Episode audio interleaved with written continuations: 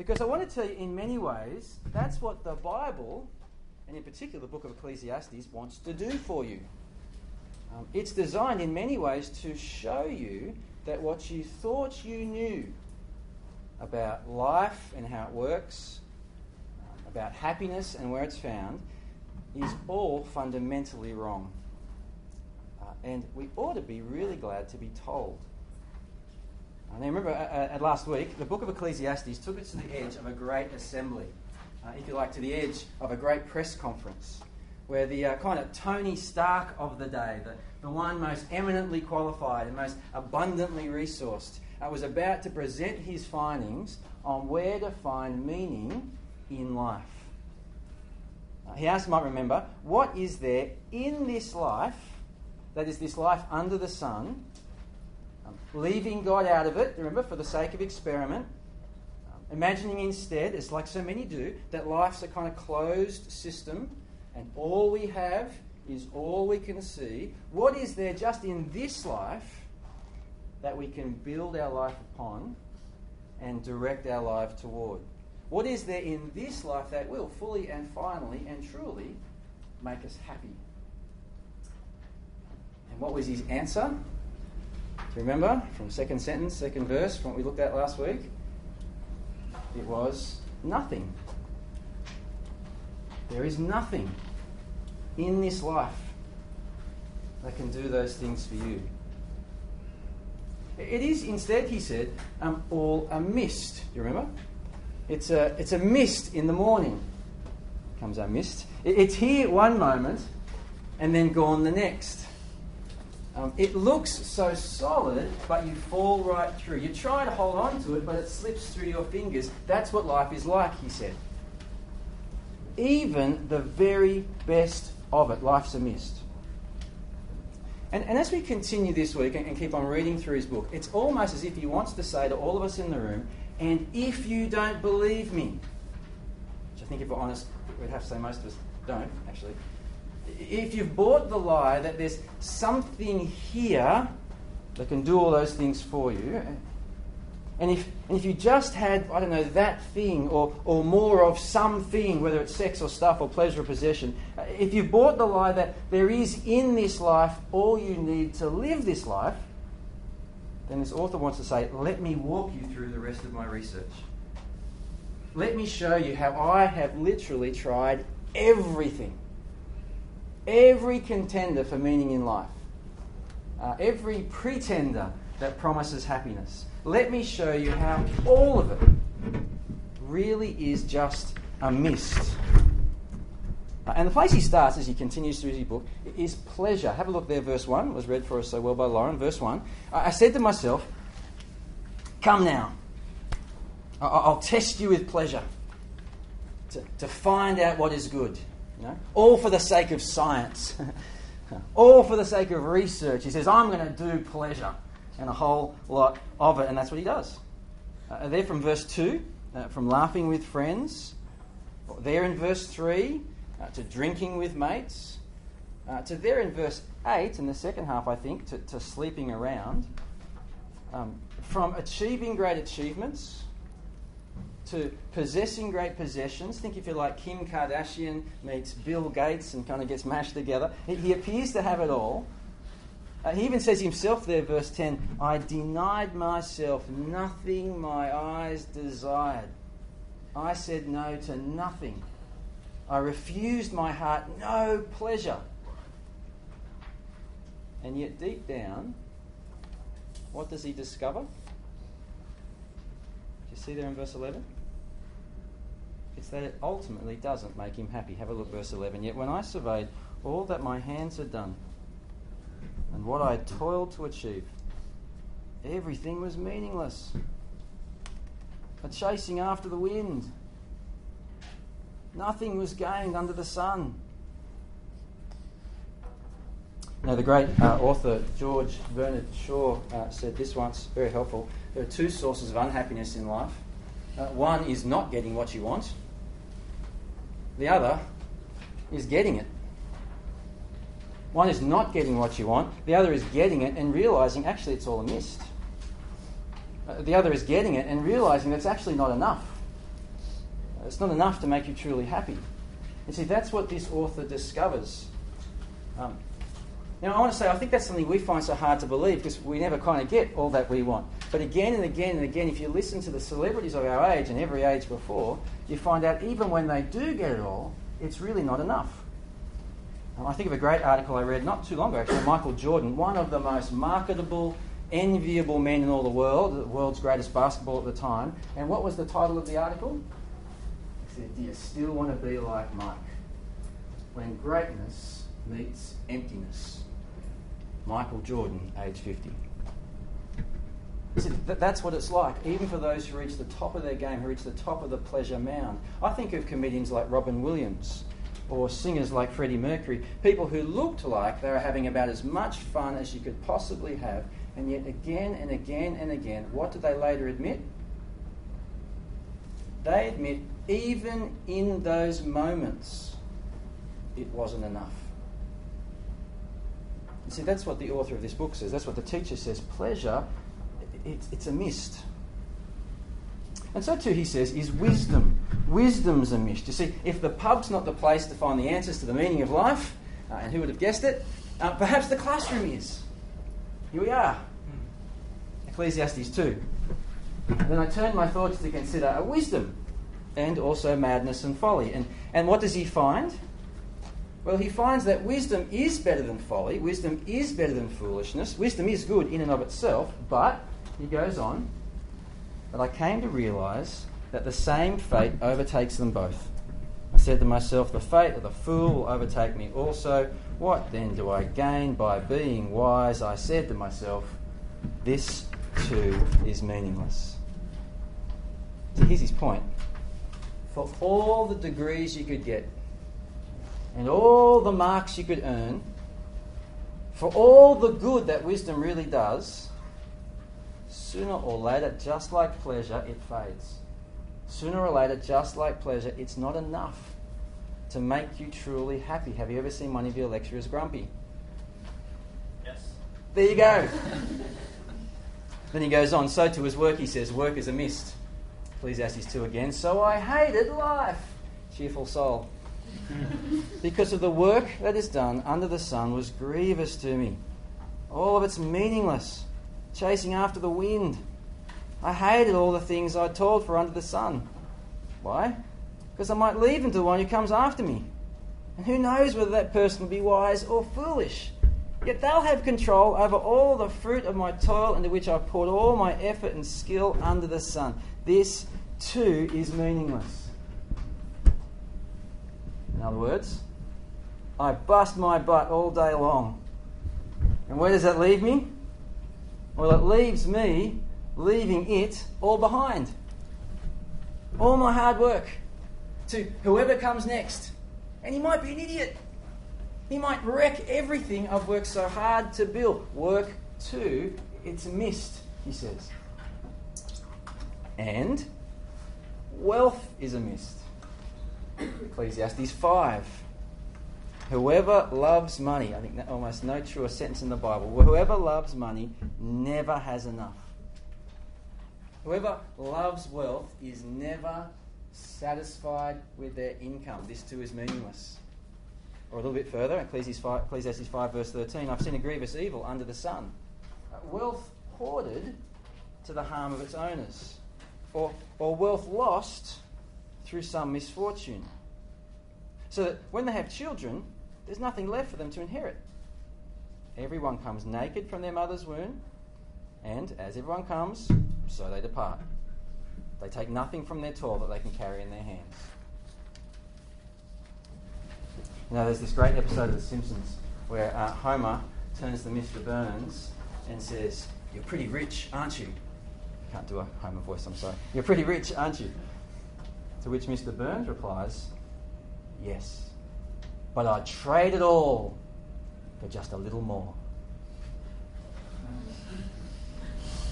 And I say that's what wealth is like, isn't it? Enough is never enough.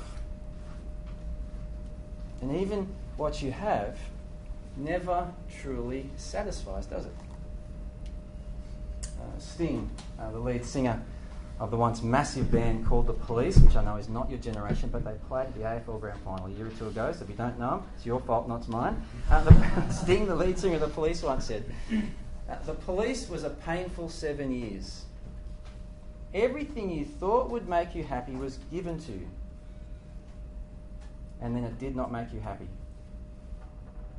It was a horrible but also wonderful lesson to learn where real happiness comes from. It's not from success or money. So says Sting. To see wealth, work, wisdom, pleasure, it's all a mist. Trust me, the teacher says. I have tried them all, as much as they can be tried. All you thought you knew about what you could build your life upon, all of it's wrong. It's none of those things. As we'll see in a moment, we should be really glad to be told that. But before we get there, it's important we also do this second discovery that's made by the teacher about life and, and basically everything in it. And what's that? Well, it's that it's all also a gift. It's a good gift from a good God who loves to give you good things. See, you, you might think with everything we've just heard that if you kind of picture the teacher, he'd be kind of there with long face, maybe black robe, knees slightly bent, uh, hands twisted backwards, um, sort of a, a, a life hating wowser. But it's not so. In fact, it's actually quite the opposite. He and the God he speaks for are extremely pro life. In fact, even more than we are. Why? Because this teacher, this author sees that all of life, even though it's mist, is at exactly the same time a good gift from a good God. So have a listen to what else he says about pleasure, wisdom, work, wealth. See, on pleasure, I know there's nothing better for people than to be happy and to do good while they live. That each of them might eat and drink and find satisfaction in all their toil. This is the gift of God. Go be happy, he says. Find some pleasure. Or on wisdom, Ecclesiastes 7. Wisdom, like an inheritance, is a good thing and benefits those who see the sun. So go back to class after this, go and study after you hang out with us for a little while. Or on work and wealth, Ecclesiastes 5.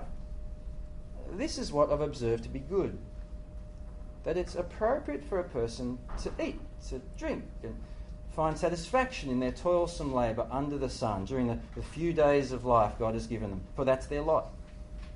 Moreover, when God gives someone wealth and possessions and the ability to enjoy them, to accept their lot and be happy in their toil.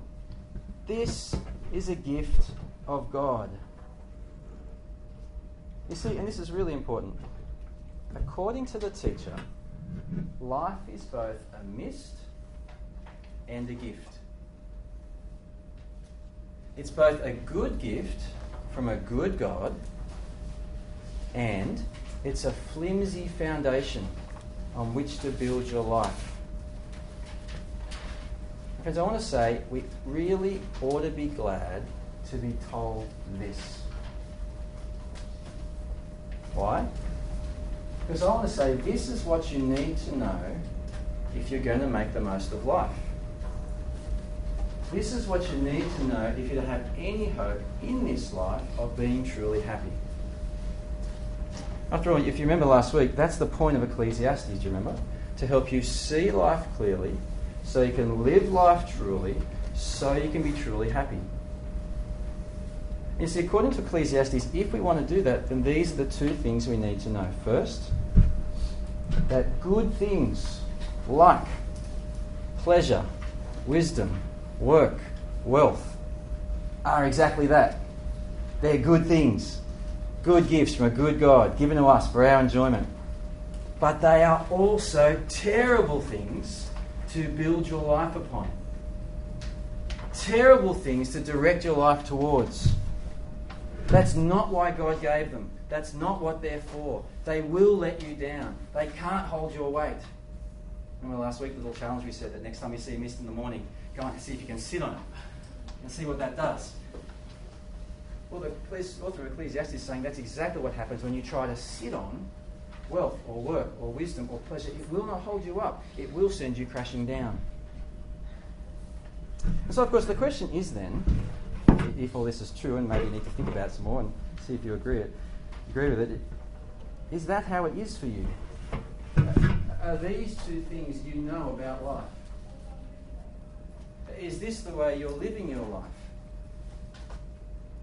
Are you enjoying the good things God has given you? Are you giving yourself permission to enjoy the good things God has given you, whether food or friendship or family or fun or sport or stuff or movies or clothes or work or wealth or wisdom or pleasure? Are you enjoying the good things God has given you? And are you doing that without trying to make them what they were never supposed to be? Without trying to make them the, the foundation of your life or the focus of your life. See, friends, again and again and again, our world will tell us if you want to be happy, then these things are the things you have to strive for. These things are the things that will make you happy in the end, ultimately and finally. But God says, no. It's not what I gave them to you, it's not what I gave them for. Listen to what I tell you here in Ecclesiastes, he says. If you live for these things, you will not find happiness. Listen to what I say here in Ecclesiastes.